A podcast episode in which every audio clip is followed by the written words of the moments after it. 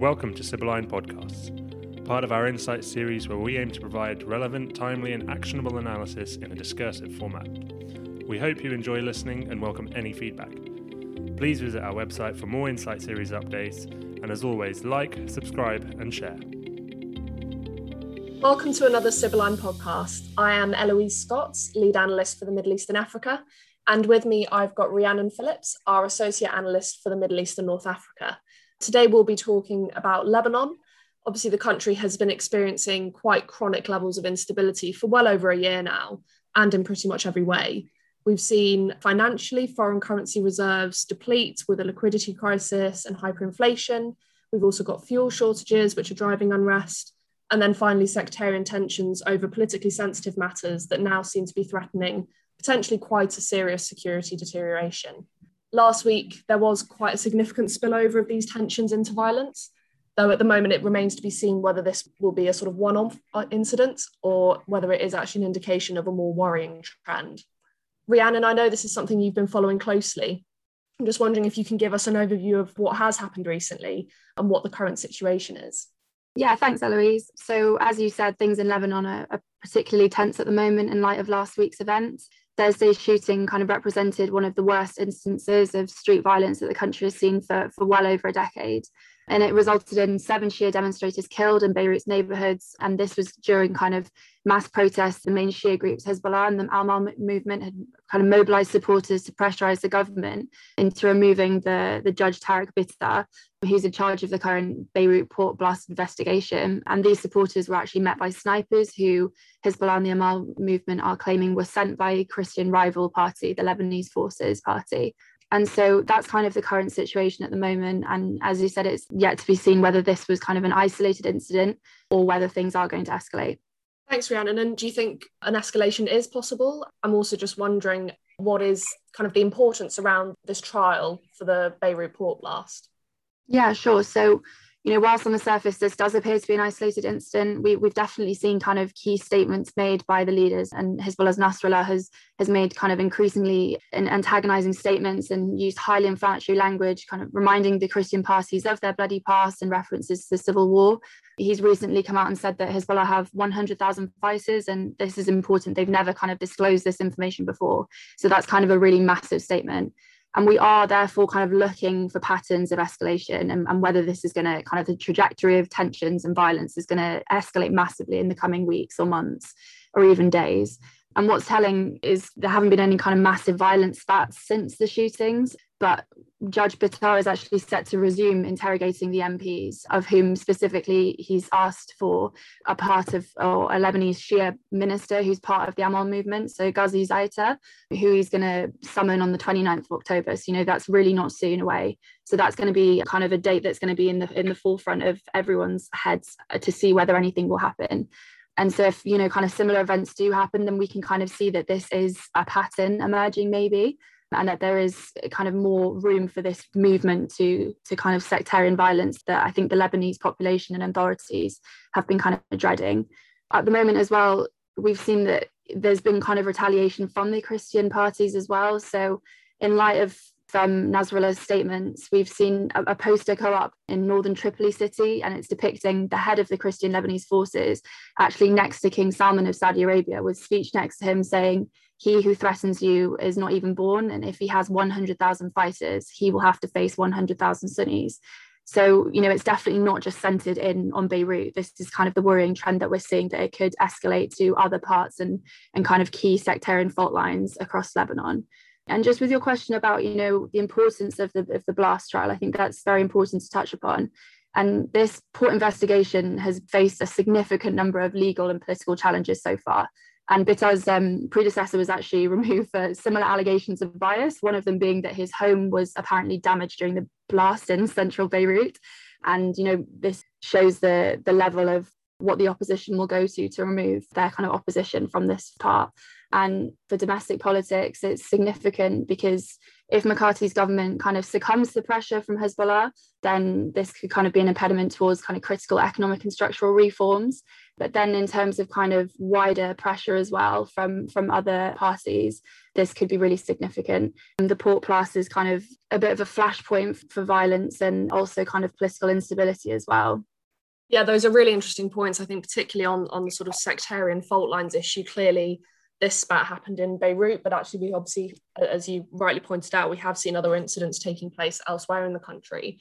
I think one thing that is quite interesting is that obviously we've, you know, given the situation in Lebanon, given that this has been going on for more than a year in terms of Lebanon's sort of internal and financial collapse, there hasn't actually been the same sort of widespread unrest that we saw in sort of late 2019 there have mm-hmm. been some sort of tribal instances of sort of more family feuds. That seems to be what has triggered a lot of the clashes. And then, obviously, as you said, this clash last week was quite different in that regard, as this was over more politically motivated issues. Obviously, you talked about the 29th of October and the ongoing developments in this port trial as being another potential trigger. Is there anything else that you're looking out for? Because clearly the situation isn't easing. You know, fuel prices are continuing to rise are there any other things that you're looking out for that, that could be a concern for businesses and staff? Yeah, definitely. So I think it's super significant what you've just said, you know, that we've seen Lebanon at its knees economically and financially over the past, you know, 13 months to, to two years. But what has triggered kind of a violence that has been politically sensitive issues. However, just in terms of unrest, I think it's definitely significant to say that there have been, you know, as of this morning, last night, it's so timely. There have been spouts of civil unrest related to kind of Lebanon's critical economic crisis. And the Ministry of Energy has just uh, announced a further increase of fuel prices by 15 to 25%. And we've seen kind of key cities, Tripoli, Sidon, Baalbek, see processes kind of gather. And, and whilst there hasn't been this kind of return to armed violence that we've seen, it's definitely significant in terms of, of disruption to, to kind of supply chains and, and travel disruption. And so this is definitely something that we need to keep an eye on. And then in terms of looking well forward as well, the, the recent kind of political violence is, is significant in terms of the legislative elections that are coming up in March. Um, and this is definitely a potential trigger for flashpoints as well. And we've seen we're talking back to sectarian kind of conflicts that have been emerging in Lebanon's politics we just saw the other day that the head of the Christian Kataib um, party, the chief Gemayel, calling for the Lebanese party to actually boycott and undermine Hezbollah's um, influence in light of the elections. So this is definitely something alongside kind of the economic unrest and civil unrest that we're seeing, that these kind of major statements being made by sectarian leaders are definitely going to be for future flashpoints in, in the upcoming months for sure. Yeah, that's brilliant. And then um, just as a final question, I guess, just to round this off, do you think, obviously, you talked about there being quite sort of inflammatory statements coming from various sort of sectarian blocs in Lebanon. Do you think these parties will seek to de escalate the situation? You know, if there are some clashes, do you think, you know, parties like Hezbollah, they're, they're likely to, you know, almost antagonize the situation? One of the things that I think we're certainly concerned about is obviously the potential militarization of society in Lebanon got groups that are resorting to arms much more readily. You know, there there is a real uh, almost surplus of, of, of military weaponry, particularly arms in Lebanon at the moment. So, are there certain things that you think you know are real flashpoints? You know, could roadblocks potentially escalate dramatically? You know, key routes around the airport potentially are they are they susceptible to this kind of violence? I think it's definitely something you have to keep at the forefront. You know, you talk about airports the other day, Thursday's event. One of the main things that was a disruption was that the primary routes, the airports of Beirut Airport, were actually shut off. And so this is massively worrying in terms of personnel on the ground if you needed to evacuate personnel if things really did escalate then this definitely makes kind of local contractors more important and people are relying on kind of secondary routes to get to the airport. So that's definitely something to keep in mind. I think it's difficult for people not to look back at, at a decade ago where when you t- talk about kind of hezbollah wanting to, to de-escalate the situation i don't think it's maybe in their interest to to escalate massively at the moment but in the back of people's minds, Hezbollah have been kind of known to, to use arms and to, to kind of take parts of the main city hostage to get their point across to the government. And I just want to point back to 2008 when they took over parts of Western Beirut in, in retaliation to the government actually blocking their media over telecoms. And in response, Hezbollah actually then blocked off a pro government media source. So I think it's definitely they're going to try and keep this kind of maintenance of balance between not massively escalating the situation, but also keeping their hold on the government and this pressure. They're, they're putting massive, massive pressure on the government at the moment and on Mikati's stance. And, you know, we have to kind of see the Lebanese government try and try and balance this as well in terms of what would happen if they succumb to, to Hezbollah and their wishes to get rid of the judge as well, and, and what that can mean for, for kind of future flashpoints and, and future trajectory of tensions as well. That's some super insight, Rhiannon. Thank you very much for your time on that issue. Clearly there are some flashpoints ahead that we need to look out for the 29th of october being a key one. I guess we'll just hope that calmer heads prevail. But in the meantime let's hand over to jack broom our asia pacific associate analyst who will tell us what to look forward to globally in the next couple of weeks.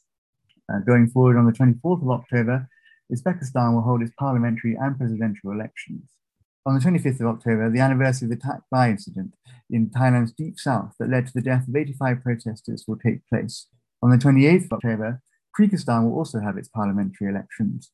And then finally, on the 31st of October, Japan's elections will take place.